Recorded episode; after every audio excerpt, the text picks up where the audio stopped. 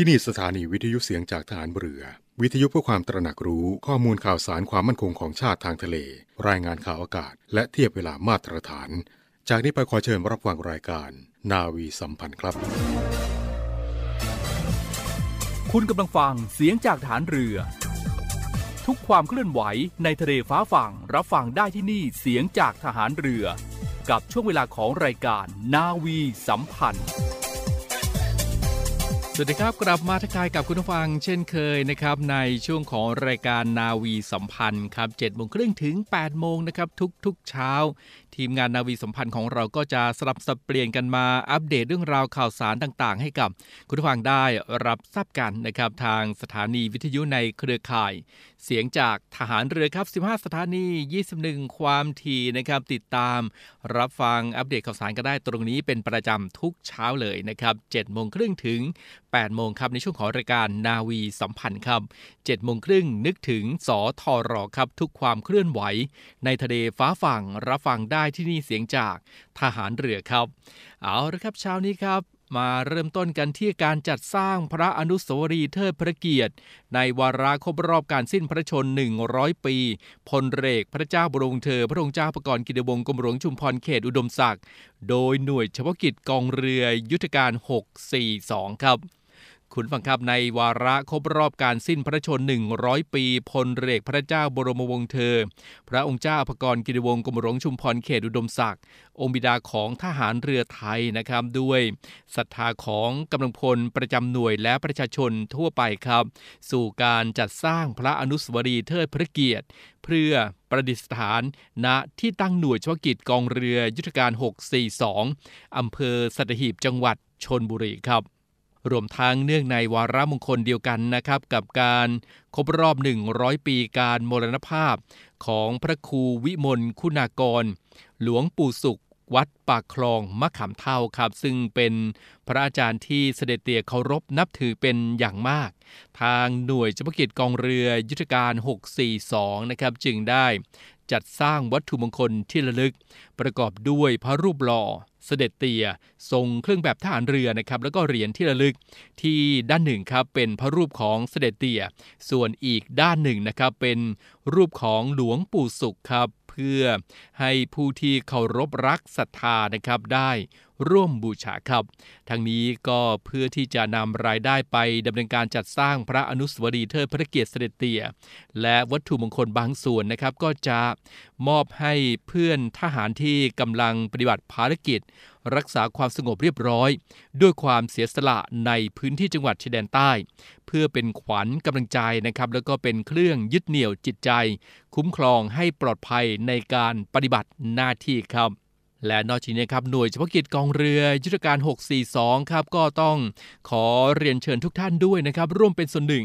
ในการร่วมสร้างกุศลครั้งนี้ในการจัดสร้างพระอนุสาวรีย์เทิดพระเกียรติ ในวาระครบรอบ 100 ปีการสิ้นพระชน องค์บิดาของทหารเรือไทยครับ ซึ่งก็จะเป็นหนึ่งในพระอนุสาวรีย์ที่งดงามและสง่างามที่สุดในประเทศไทยครับสำหรับคุณผู้ฟังท่านใดนะครับ ที่สนใจจะร่วมบูชาวัตถุมงคลที่ระลึกนี้ก็สามารถที่จะติดต่อได้ที่หน่วยเฉพาะกิจกองเรือยุทธการ 642 นะครับหรือว่า สอบถามได้ที่หมายเลขโทรศัพท์ 064 262 5642 นะครับ 064 262 5642 นะครับ รวมถึงทางช่องทางออนไลน์ด้วยนะครับ ก็ต้องขอเชิญชวนด้วยล้วกันนะครับ ท่านที่เคารพรักและศรัทธาในองค์บิดาของทหารเรือไทยนะครับพลเรือพระเจ้าวรงเธอ พระองค์เจ้าพระกรกิติวงศ์กรมหลวงชุมพรเขตอุดมศักดิ์ครับก็ต้องขอเชิญชวนนะครับ ร่วมเป็น ส่วนหนึ่ง ในการร่วมสร้างกุศลในครั้งนี้นะครับในการจัดสร้าง พระอนุสาวรีย์เทิดพระเกียรติในวาระ ครบรอบ 100 ปีการสิ้นพระชนม์บิดาของทหารเรือไทยนะครับ ซึ่งก็จะเป็นหนึ่งในพระอนุสาวรีย์ที่งดงาม และสง่างามที่สุดในประเทศไทยนะครับ ก็ต้องขอเชิญชวนครับเอาละครับเดี๋ยวช่วงนี้เราพักกันสักครู่นะครับ แล้วช่วงหน้านะครับเราจะไปติดตามในเรื่องของการจัด การประชุมวิชาการกองทัพเรือ ครั้งที่ 12 นะครับ จะมีเรื่องราวอะไรที่น่าสนใจกันบ้างติดตามได้ในช่วงหน้าครับ ไม่เอาของฝากแค่อยากให้พ่อกลับมากองทัพเรือได้จัดตั้งกองทุนน้ำใจไทย เพื่อผู้เสียสละในจังหวัดชายแดนภาคใต้และพื้นที่รับผิดชอบกองทัพเรือ เพื่อช่วยเหลือกำลังพลกองทัพเรือและครอบครัวที่เสียชีวิต หรือบาดเจ็บทุพพลภาพจากการปฏิบัติหน้าที่ ขอเชิญร่วมบริจาคเงินสมทบทุนช่วยเหลือได้ที่ ธนาคารทหารไทย ธนชาติจำกัดมหาชน หมายเลขบัญชี 115ขีด2ขีด17087ขีด2ชื่อบัญชี กองทุนน้ำใจไทยเพื่อผู้เสียสละในจังหวัดชายแดนภาคใต้ และพื้นที่รับผิดชอบกองทัพเรือ สอบถามรายละเอียดได้ที่ กรมสวัสดิการทหารเรือ 02475 5414 แต่ถ้าวันใดพอเหลือกลับไปเพียงร่างกายนี้ รับรู้เถิดนะคนดีชมรมนักศึกษาหลักสูตรพัฒนาสัมพันธ์ระดับผู้บริหารกองทัพเรือ ขอเชิญชวนผู้รักสุขภาพมาร่วมกิจกรรม เดินวิ่ง เพื่อสุขภาพ ใน Fly Navy Run for Sea and Chai 2023 ในวันอาทิตย์ที่ 3 กันยายน 2566 นี้ ณกองการบินทหารเรือ กองเรือยุทธการ อำเภอบ้านฉาง จังหวัดระยอง รายได้ส่วนหนึ่งมอบให้กับกองทัพเรือในการส่งเสริมการอนุรักษ์พยูนและสนับสนุนโครงการแด่น้องผู้มีความหวังของกองทัพเรือ ในการช่วยเหลือเด็กด้อยโอกาส การวิ่งแบ่งออกเป็น 3 ประเภทคือ ประเภทมินิมาราทอนระยะ 10 กิโลเมตร ค่าสมัคร 650 บาท ประเภทฟันรันระยะ 5 กิโลเมตร ค่าสมัคร 550 บาทและประเภท VIP เลือกได้ทุกระยะ ค่าสมัคร 2,000 บาท สนใจสมัครผ่านระบบออนไลน์ที่เว็บไซต์ www.lanla.com และติดตามความเคลื่อนไหวของกิจกรรมได้ที่ Facebook Fanpage Fly Navy Run 2023 ขอเชิญร่วมเป็นส่วนหนึ่งในการออกกำลังกายเพื่อสุขภาพ รวมกันอนุรักษ์พยูนและช่วยเหลือเด็กด้อยโอกาส ในวันอาทิตย์ที่ 3 กันยายนนี้ ณ กองการบินทหารเรืออำเภอบ้านฉาง จังหวัดระยอง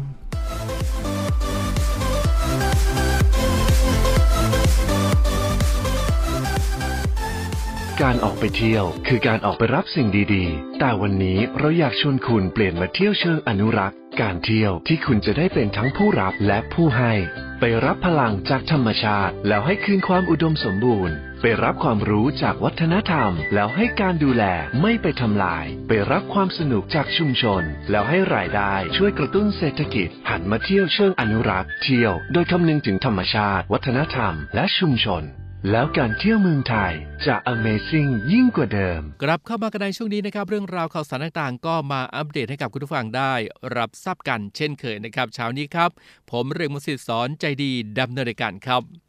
คุณผู้ฟังครับ ดังที่บอกไปนะครับว่าในช่วงนี้เราจะมาดูกันในเรื่องของ การจัดการประชุมวิชาการกองทัพเรือครั้งที่ 12 ของทางกรมยุทธศึกษาทหารเรือนะครับ ซึ่งในส่วนของการจัดการประชุมวิชาการกองทัพเรือนะครับ ในปีนี้ก็เป็นครั้งที่ 12 แล้วนะครับ ก็จะ จัดขึ้นในวันพุธที่ 30 สิงหาคม 2566 ครับ ที่ห้องเจ้าพระยา หอประชุมกองทัพเรือ ในรูปแบบออนไลน์ผ่านทางเว็บไซต์การจัดงานนะครับ ซึ่งในปีนี้นะครับก็จะมีในหัวข้อของดูอีโคโนมีบทบาทสากลใหม่ของกองทัพเรือไทย สู่การพัฒนาที่ยั่งยืนครับ ซึ่งก็จะมีวิทยากรนะครับจำนวน 4 ท่านด้วยกันก็คือ รองศาสตราจารย์ ดร อดิตอิสรังกุลณอยุธยานะครับ แล้วก็ศาสตราจารย์ ดรกมลชนก สุทธิวาฒนฤพุทธนะครับ แล้วก็พลเรือตรีเทพฤทธิ ลาบเหลือนะครับ และท่านสุดท้ายอีกท่านหนึ่งนะครับ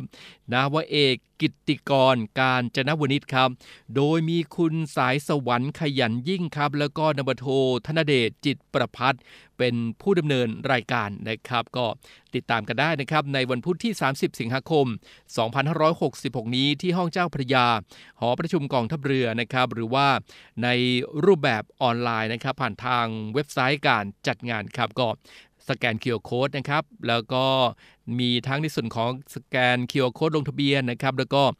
สแกน QR Code เว็บไซต์ ในการที่จะเข้าร่วมชมการประชุมวิชาการกองทัพเรือครั้งที่ 12 ในครั้งนี้ด้วยนะครับคุณบังครับ การประชุมวิชาการกองทัพเรือนะครับ ในส่วนของความเป็นมานั้นครับ ครั้งแรกนะครับ การประชุมวิชาการกองทัพเรือครั้งแรกนั้นก็เริ่มขึ้นในปีพุทธศักราช 2542 โดยพลเรกประเสริฐบุญทรงครับได้มอบ นโยบายนะครับให้มีการจัดประชุมดังกล่าวนี้ เพื่อเป็นการประชาสัมพันธ์งานของกองทัพเรือครับรวมทั้ง เสริมสร้างความรู้ความเข้าใจนะครับเกี่ยวกับบทบาท และการปฏิบัติงานของกองทัพเรือ ให้แก่ประชาชนและก็ผู้ที่เข้าร่วมประชุมนะครับรวมทั้งเป็น เป็นเวทีแลกเปลี่ยนความรู้ ความคิดเห็นทางวิชาการนะครับ แล้วก็นำความคิดข้อเสนอแนะจากการประชุม มาปรับปรุงแล้วก็พัฒนากองทัพเรือต่อไปนะครับ โดยการดำเนินการนั้นครับก็ได้มอบหมายให้สถาบันวิชาการฐานเรือชั้นสูงนะครับ หรือว่าสรสในขณะนั้นเป็นเจ้าของเรื่องพิจารณาจัดประชุมทุกวงรอบ 2 ปีนะครับ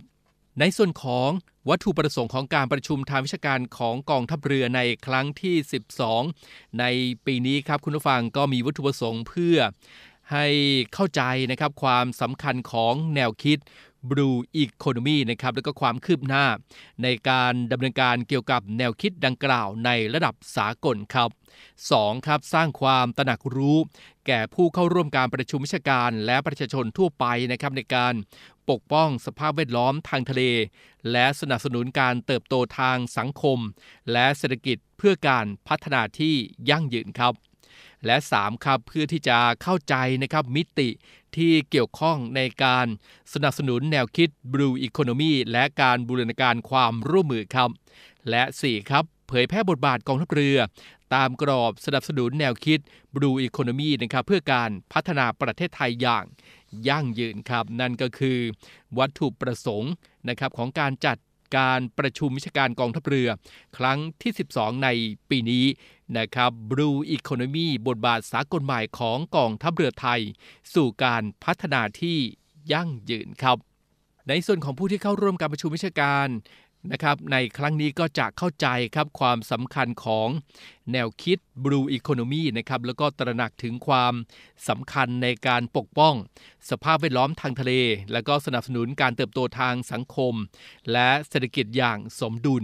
นะครับรวมทั้งเข้าใจบทบาท กองทัพเรือตามกรอบ สนับสนุนแนวคิด Blue Economy ครับแล้วก็การบูรณาการความร่วมมือกับหน่วยงานภาครัฐ และเอกชนที่เกี่ยวข้องเพื่อการพัฒนาประเทศไทยอย่างยั่งยืน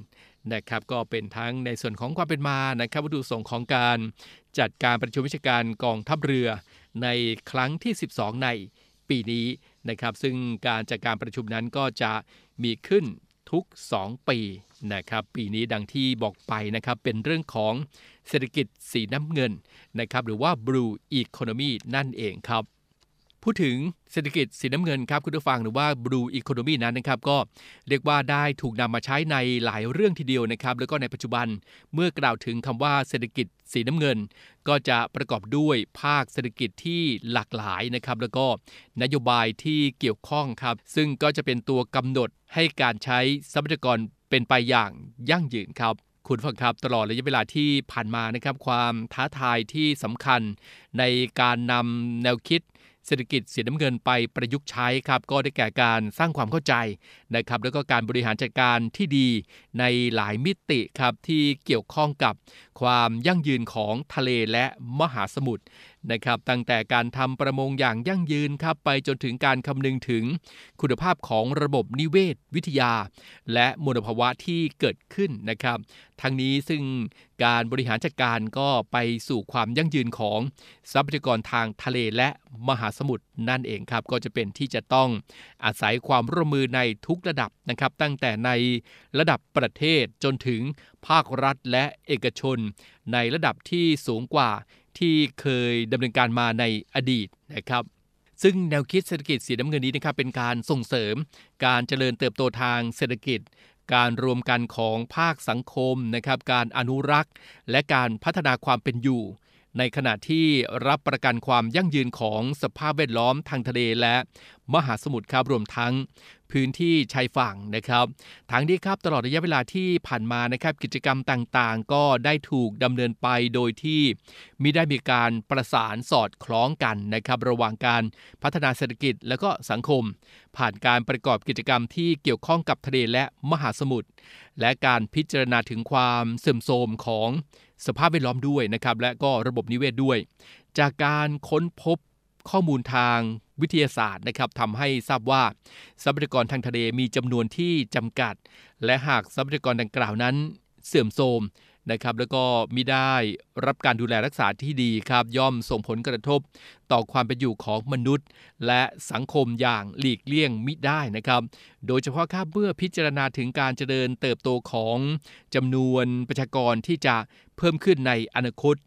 ด้วยเหตุดังกล่าวนี้นะครับจึงมีความจำเป็นที่จะต้องให้ความสำคัญกับแนวคิดดังกล่าวนี้ ก็คือแนวคิดเศรษฐกิจสีน้ำเงินนั่นเองครับ หลายท่านนะครับอาจจะสงสัยกันในเรื่องของประเภท แล้วก็สาขาของเศรษฐกิจสีน้ำเงินนะครับ ก็ต้องขอนำเรียนนะครับว่าเศรษฐกิจสีน้ำเงินนั้นก็จะประกอบไปด้วยสาขาที่มีความหลากหลายครับ ตั้งแต่อุตสาหกรรมทางทะเลในรูปแบบดั้งเดิมนะครับ เช่นการประมงการท่องเที่ยว แล้วก็การขนส่งทางทะเลครับ รวมไปจนถึงกิจกรรมทางทะเลที่เกิดขึ้นใหม่นะครับ เช่นการหาพลังงานทดแทนจากพื้นที่ไกลฝั่ง การเพาะเลี้ยงพืชและสัตว์ในน้ำกิจกรรมสกัดแร่ธาตุจากพื้นดิน ใต้ท้องทะเลนะครับ แล้วก็เทคโนโลยีชีววิทยาทางทะเลครับ และการตรวจทางชีวภาพทางทะเลนะครับ โดยกิจกรรมที่เกี่ยวข้องกับเศรษฐกิจสีน้ำเงินนี้นะครับ อาจจะเป็นกิจกรรมทางทะเลที่รวมหลายสาขานะครับ หรือว่ากิจกรรมหลายประเภทเข้าด้วยกัน แล้วก็อาจจะมีการพัฒนาเพิ่มเติมกิจกรรมที่ เกี่ยวข้องกับเศรษฐกิจสีน้ำเงินได้ในอนาคตนะครับก็จะขึ้นอยู่กับสถานการณ์ และก็สภาพแวดล้อมของประเทศต่างๆ แต่ว่าอย่างไรก็ตามนะครับ องค์การสหประชาชาติ ก็ได้มีการจัดแบ่งสาขาครับแล้วก็ประเภทของกิจกรรมที่เกี่ยวข้องกับเศรษฐกิจสีน้ำเงินในภาพรวมนะครับ มีรายละเอียดดังนี้นะครับ ประเภทของกิจกรรมนะครับ เช่นการเก็บเกี่ยว แล้วก็การค้าทางทะเลของ ทรัพยากรที่มีชีวิตนะครับ ก็จะแบ่งประเภทกิจกรรมย่อยเป็นการนำมาทำอาหารนะครับ หรือว่าการใช้ทรัพยากรที่มีชีวิตทางทะเลสำหรับผลิตภัณฑ์เภสัชกรรม แล้วก็การประยุกต์ใช้สารเคมีต่างๆนะครับ ซึ่งอุตสาหกรรมนะครับที่เกี่ยวข้องนะครับก็จะมีในส่วนของการทำประมงนะครับ ซึ่งผลผลิตจากปลาในระดับประถมภูมิ เช่นการนำมาบริโภคนะครับ แล้วก็ การทำประมงทุติยภูมินะครับก็มีทั้งกระบวนการผลิต การทำอุปกรณ์เพื่อแปรรูปนะครับการต่อเรือภาคการผลิตของอุปกรณ์ในการแปรรูปปลาทะเลนะครับแล้วก็การบรรจุหีบห่อแล้วก็การกระจายสินค้าที่เกี่ยวกับการประมงเป็นต้นนะครับ และนอกจากนี้ครับการ ค้าขายผลิตภัณฑ์อาหารทะเลที่รับประทานได้นะครับ แล้วก็การค้าขายผลิตภัณฑ์อาหารทะเลที่รับประทานไม่ได้ รวมทั้งการเพาะเลี้ยงพืชและสัตว์ในน้ำนะครับ นี่ก็คือในส่วนของอุตสาหกรรมที่เกี่ยวข้องนะครับ ในส่วนของประเภทของการเก็บเกี่ยว และก็การค้าทางทะเลของ ทรัพยากรที่มีชีวิตนะครับก็ดังที่บอกไปว่าแบ่งเป็น 2 ประเภทก็คือ การนำมาทำอาหารนะครับในส่วนของปัจจัยขับเคลื่อนนะครับที่ทำให้เกิดการเจริญเติบโตนะครับในส่วนของสาขาหรือว่าอุตสาหกรรมที่ได้นำเรียนไปสักครู่นี้นะครับนั่นก็คือปัจจัยนั้นก็คือความต้องการอาหารนะครับและสารอาหารโดยเฉพาะโปรตีนครับแล้วก็ในส่วนของการทำประมง ทุติยภูมินะครับปัจจัยที่ขับเคลื่อนก็คือความต้องการอาหารและสารอาหารโดยเฉพาะโปรตีนเช่นเดียวกันนะครับในส่วนของผลิตภัณฑ์อาหารทะเลที่รับประทานไม่ได้นะครับ ก็ปัจจัยที่สำคัญก็คือความต้องการเครื่องสำอาง สัตว์น้ำนะครับ แล้วก็ผลิตภัณฑ์เภสัชกรรมนั่นเองครับ ในส่วนของการพาะเลี้ยงสัตว์ และพืชนะครับในน้ำก็เป็นความต้องการเครื่องสำอาง แล้วก็ผลิตภัณฑ์เภสัชกรรมเช่นเดียวกันนะครับ ซึ่งเราก็จะเห็นได้นะครับว่าเครื่องสำอางหลายประเภททีเดียวที่มาจากพืชแล้วก็สัตว์น้ำนะครับซึ่งก็เป็นส่วนหนึ่งของในส่วนของเศรษฐกิจสีน้ำเงินนะครับก็ถือว่าเป็นอีกหนึ่งปัจจัยนะครับที่ขับเคลื่อนเกี่ยวกับเรื่องนี้นะครับ แล้วก็ในส่วนของ ประเภทนะครับ ประเภทที่เป็นการสกัดแล้วก็ใช้ประโยชน์จากทรัพยากรที่ไม่มีชีวิตนะครับ ก็จะแบ่งประเภทกิจกรรมย่อยเป็น การสกัดแร่ธาตุนะครับ การแสวงหาแหล่งพลังงาน แล้วก็การผลิตน้ำจืดครับ อุตสาหกรรมที่เกี่ยวข้องนะครับในเรื่องนี้ก็คือแร่ธาตุใต้ท้องทะเล น้ำมันและก๊าซนะครับ แล้วก็การสกัดความเค็มออกจากน้ำทะเลนั่นเองนะครับ ซึ่งปัจจัยที่ขับเคลื่อน ก็คือความต้องการแร่ธาตุพลังงานนะครับแล้วก็ต้องการน้ำจืดครับ อีกประเภทของกิจกรรมนะครับที่เกี่ยวกับประเภทและก็สาขาของเศรษฐกิจสีน้ำเงินนะครับก็คือการใช้พลังงานจากธรรมชาติที่สามารถนำกลับมาใช้ใหม่ได้นะครับ แล้วก็ไม่มีวันหมด ก็เช่น พลังงานลมนะครับ พลังงานน้ำพลังงานคลื่น แล้วก็อื่นๆนะครับ ซึ่ง ประเภทของกิจกรรมนี้ก็คือการผลิตพลังงานไกลฝั่ง ที่สามารถนำกลับมาใช้ใหม่ได้นั่นเองนะครับก็มีในส่วนของอุตสาหกรรมที่เกี่ยวข้องนะครับก็เป็นอุตสาหกรรมที่เกี่ยวกับการนำกลับมาใช้ใหม่ ปัจจัยที่ขับเคลื่อนนะครับก็คือความต้องการแหล่งพลังงานนั่นเองนะครับ มาดูการในส่วนของกิจกรรมที่เกี่ยวกับธุรกิจ แล้วก็การค้าที่เกี่ยวกับมหาสมุทร นะครับก็ประเภทของกิจกรรมแน่นอนครับก็คือการขนส่งและการค้านะครับการพัฒนาชายฝั่ง การท่องเที่ยวนะครับแล้วก็การพัฒนาครับ โดยมีอุตสาหกรรมที่เกี่ยวข้องนะครับก็คือการขนส่งสินค้าทางทะเล แล้วก็การต่อเรือ การเดินทางในทะเลนะครับท่าเรือแล้วก็การบริการที่เกี่ยวข้องนะครับปัจจัยที่ขับเคลื่อนนะครับเกี่ยวกับการขนส่งและก็การค้าก็คือการเจริญเติบโตของภาคการค้าทางทะเลนะครับความต้องการการเดินทาง และระเบียบระหว่างประเทศนะครับรวมทั้งอุตสาหกรรมที่เกี่ยวกับการขนส่งทางทะเลครับไม่ว่าจะเป็นการต่อเรือนะครับการแยกชิ้นส่วน โลหะ พาณิชยนาวีนะครับการลงทะเบียนการบริหาร จัดการท่าเรือแล้วก็อื่นๆนะครับ ในส่วนของกิจกรรมที่เกี่ยวกับการพัฒนาชายฝั่ง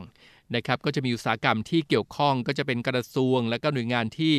วางแผนในระดับนโยบายและภาคเอกชนนะครับ โดยมีปัจจัยการขยายตัวของชุมชนเมือง บริเวณชายฝั่ง แล้วก็ข้อบังคับที่เกิดขึ้นในระดับสากลนะครับเป็นตัวขับเคลื่อนครับที่ทำให้เกิดการเจริญเติบโตในสาขานี้นะครับ อีกหนึ่งประเภทของกิจกรรมนะครับก็คือการท่องเที่ยวและการพักผ่อนนะครับอุตสาหกรรมที่ กี่ยวข้องนะครับก็แน่นอนครับหน่วยงานที่รับผิดชอบเรื่องการท่องเที่ยว ในระดับประเทศนะครับแล้วก็ภาคเอกชนและภาคอื่น ๆ ที่เกี่ยวข้องนะครับโดยมีการเจริญเติบโตของภาคการท่องเที่ยวในระดับโลก เป็นปัจจัยที่ขับเคลื่อนให้เกิดการเจริญเติบโตในสาขานะครับ นอกจากนี้ครับก็ยังมีกิจกรรมการสนับสนุนทางอ้อมนะครับ ต่อ กิจกรรมทางเศรษฐกิจและสิ่งแวดล้อมนะครับก็จะมีในส่วนของกิจกรรมที่เกี่ยวข้องนะครับในเรื่องนี้นะครับก็คือการกักเก็บคาร์บอนนะครับและการป้องกันชายฝั่ง การกำจัดขยะสำหรับอุตสาหกรรมบนฝั่ง แล้วก็การดำรงอยู่ของความหลากหลายทางชีวภาพนะครับโดยมีอุตสาหกรรมที่เกี่ยวข้องนะครับก็คือคาร์บอนสีน้ำเงินนะครับ Blue Carbon ครับแล้วก็ในส่วนของการป้องกัน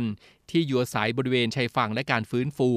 ซึ่งคาร์บอนสีน้ำเงินนั้นนะครับปัจจัยที่ขับเคลื่อนเกี่ยวกับในเรื่องนี้นะครับก็คือการลดปัญหาสภาพภูมิอากาศนั่นเองนะครับ แล้วก็การป้องกันชายฝั่งนะครับ ปัจจัยที่ขับเคลื่อนให้เกิดการเจริญเติบโตก็คือ การเติบโตไปพร้อมกับความสามารถในการฟื้นตัวต่อสถานการณ์ที่เปลี่ยนแปลงนะครับ แล้วก็ยังมีในส่วนของกิจกรรมนะครับ การกำจัดขยะ สำหรับอุตสาหกรรมบนฝั่งนะครับก็จะมีเป็นในเรื่องของการดูดซึมสารอาหารและขยะมูลฝอยนะครับเป็นอุตสาหกรรมที่เกี่ยวข้องนะครับโดยมีปัจจัยที่ขับเคลื่อนก็คือ การบริหารจัดการขยะนั่นเองครับ แล้วก็ในส่วนของการดำรงอยู่ของความหลากหลายทางชีวภาพนะครับคุณผู้ฟังก็มีอุตสาหกรรมที่เกี่ยวข้องก็คือ การป้องกันสายพันธุ์ แล้วก็ที่อยู่อาศัยนะครับโดยมีปัจจัยในเรื่องของการอนุรักษ์ เข้ามาเป็นตัวขับเคลื่อนนะครับเกี่ยวกับกิจกรรมทางเศรษฐกิจและสิ่งแวดล้อมนะครับเกี่ยวกับการดำรงอยู่ของความหลากหลายทางชีวภาพนะครับก็เป็นในส่วนของ ประเภทนะครับแล้วก็สาขาของเศรษฐกิจสีน้ำเงินนะครับแล้วก็มีปัจจัยที่ขับเคลื่อนด้วยนะครับนำเรียนให้กับคุณผู้ฟังได้รับฟังกันคร่าวๆนะครับไปติดตามกันได้นะครับในการประชุมทางวิชาการกองทัพเรือครั้งที่ 12นะครับในวันพุธนี้มีรายละเอียดมากมายทีเดียวท่านที่สนใจเกี่ยวกับเรื่องนี้นะครับก็ไปติดตามกันได้เลยนะครับ คุณผู้ฟังครับสุดท้ายแล้วนะครับเศรษฐกิจสีน้ำเงินมีเป้าหมายที่เกินไปกว่าการให้ความสำคัญกับการมุ่งทำธุรกิจแต่เพียงอย่างเดียวนะครับ โดยมีส่วนที่เกี่ยวข้องกับการพัฒนาเศรษฐกิจและคุณภาพของมหาสมุทรไปพร้อมๆกันด้วยนะครับ โดยแนวคิดดังกล่าวนี้ก็จะประสบความสำเร็จได้นั้นครับจำเป็นที่จะต้องใช้ ยุทธศาสตร์ในระยะยาวเข้ามาช่วยนะครับในการดำเนินการครับโดยมีเป้าหมายที่สนับสนุน เพื่อให้เกิดความยั่งยืน และก็การเจริญเติบโตทางเศรษฐกิจอย่างเท่าเทียมกันนะครับ ผ่านกิจกรรม แล้วก็ภาคสาขาที่เกี่ยวข้องกับทางทะเลและมหาสมุทรครับ ทางนี้ครับเศรษฐกิจสีน้ำเงินนะครับจะเกี่ยวข้องกับทุกประเทศ และจะต้องถูกนำมาประยุกต์ใช้ในหลายระดับครับ ตั้งแต่ในระดับท้องถิ่น จนถึงระดับโลก โดยจะต้องใช้ความไว้วางใจครับ แล้วก็ฐานความรู้ที่หลากหลายนะครับ อีกทั้งจะต้องใช้การบริหารจัดการและการพัฒนาทรัพยากรที่มีส่วนช่วยในการสร้างแรงบันดาลใจนะครับ แล้วก็สนับสนุนให้เกิดนวัตกรรมเกิดขึ้น นะครับก็ต้องไปติดตามกันนะครับในการประชุมวิชาการกองทัพเรือครั้งที่ 12 Blue Economy บทบาทสากลใหม่ของกองทัพเรือไทย สู่การพัฒนาที่ยั่งยืนนะครับ แล้วท่านที่เข้าไปติดตามรับชมก็จะเข้าใจความสำคัญของแนวคิด Blue Economy นะครับแล้วก็จะได้เห็นถึงความคืบหน้า ในการดำเนินการที่เกี่ยวกับแนวคิดดังกล่าวนี้ในระดับ สากลนะครับฉะนั้นก็ในวันพุธที่ 30 สิงหาคมนี้นะครับที่ห้องเจ้าพระยาหอประชุมกองทัพเรือครับหรือว่า ในรูปแบบออนไลน์นะครับผ่านทางเว็บไซต์การจัดงานนะครับโทรศัพท์ไปสอบถามกันได้ครับที่กองวิชายุทธศาสตร์ ฝ่ายวิชาการกรมยุทธศึกษาทหารเรือครับ หมายเลขโทรศัพท์นะครับ 02 475 3422 นะครับ 02 475 3422 ก็ต้องขอเชิญชวนครับ เอาละครับรายการนาวีสัมพันธ์ในเช้าวันนี้หมดเวลาลงแล้วนะครับคุณผู้ฟังก็เน้นย้ำกันอีกครั้งหนึ่งนะครับ 30 สิงหาคมนี้ในวันพุธนี้ครับ Blue Economy บทบาทสากลใหม่ของกองทัพเรือไทย สู่การพัฒนาที่ยั่งยืนนะครับกับการประชุมวิชาการกองทัพเรือครั้งที่ 12 โดยกรมยุทธศึกษาทหารเรือครับที่ห้องเจ้าพระยาหอประชุมกองทัพเรือ และในรูปแบบออนไลน์ผ่านทางเว็บไซต์การจัดงานนะครับ ก็โทรศัพท์สอบถามกันได้เลยนะครับ ที่กองวิชายุทธศาสตร์ฝ่ายวิชาการกรมยุทธศึกษาทหารเรือครับ 02-475-3422 นะครับ 02-475-34 22 นะครับ ถือว่าเป็นอีกหนึ่งเรื่องราวที่เกิดขึ้นอยู่ณปัจจุบันนี้ และก็ต่อไปในอนาคตแน่นอนนะครับ Blue Economy บทบาทสากลใหม่ของกองทัพเรือไทยสู่การพัฒนาที่ยั่งยืนครับ ก็ต้องขอเชิญชวนด้วยนะครับ การทุจริตคอร์รัปชันเป็นภัยคุกคามต่อความมั่นคงของชาติ มาร่วมสร้างความใสสะอาด ปลอดจากพฤติกรรมการทุจริตประพฤติมิชอบ สร้างความโปร่งใส และประสิทธิภาพของกระบวนการทำงานในกองทัพเรือ เพื่อให้ข้าราชการและลูกจ้างของกองทัพเรือ ประพฤติปฏิบัติงาน โดยเน้นผลงานการมีคุณภาพ ความซื่อสัตย์สุจริต และการมีจิตสำนึกในทางที่ดี เพื่อให้ข้าราชการกองทัพเรือมีเกียรติและศักดิ์ศรีมีความภูมิใจ มีขวัญและกำลังใจในการทำงาน เพื่อให้กองทัพเรือมีภาพลักษณ์ที่ดีจนเป็นที่ยอมรับชื่นชม เชื่อถือศรัทธา พึงพอใจ และประทับใจในการทำงาน และผลการทำงานของกองทัพเรือ คุณสามารถมีส่วนร่วมป้องกันและปราบปรามการทุจริต ร่วมกันทำให้กองทัพเรือใสสะอาด แจ้งเบาะแสได้ที่ ศูนย์รับเรื่องร้องทุกกองทัพเรือ 02 475 4789 หรือที่ www.navy.mi.th ร้องทุกข์ ศูนย์ประสานราชการใสสะอาดกองทัพเรือ ร่วมใจ กองทัพเรือไทย ใสสะอาด เอาละครับรายการนาวีสัมพันธ์ในเช้าวันนี้หมดเวลาแล้วนะครับ ลาทุกท่านด้วยเวลาเพียงเท่านี้ติดตามรับฟังกันได้ใหม่ อัปเดตเรื่องราวข่าวสารต่างๆ กันได้ใหม่นะครับในเช้าวันต่อไปครับวันนี้หมดเวลาแล้ว ลากันด้วยเวลาเพียงเท่านี้ครับ สวัสดีครับ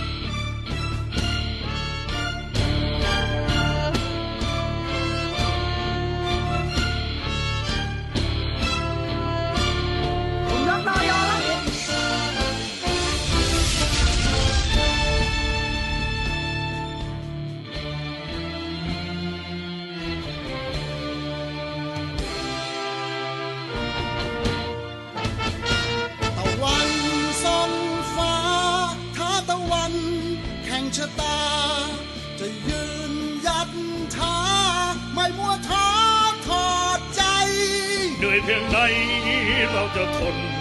หมื่นพันคนทำเพื่อไทย รวมพลังหวังให้ไกล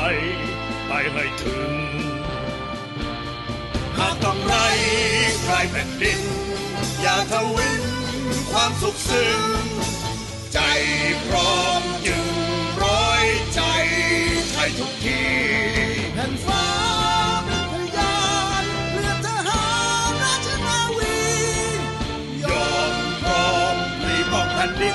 ท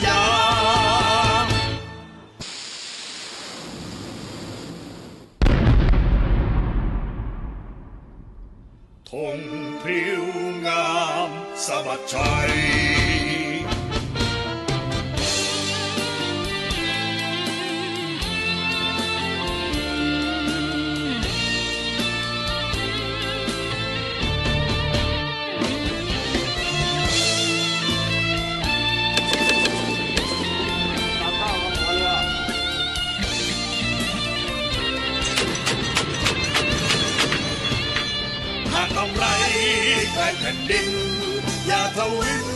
ความสุขซึ้ง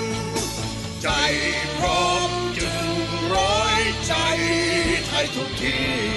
แผ่นฟ้า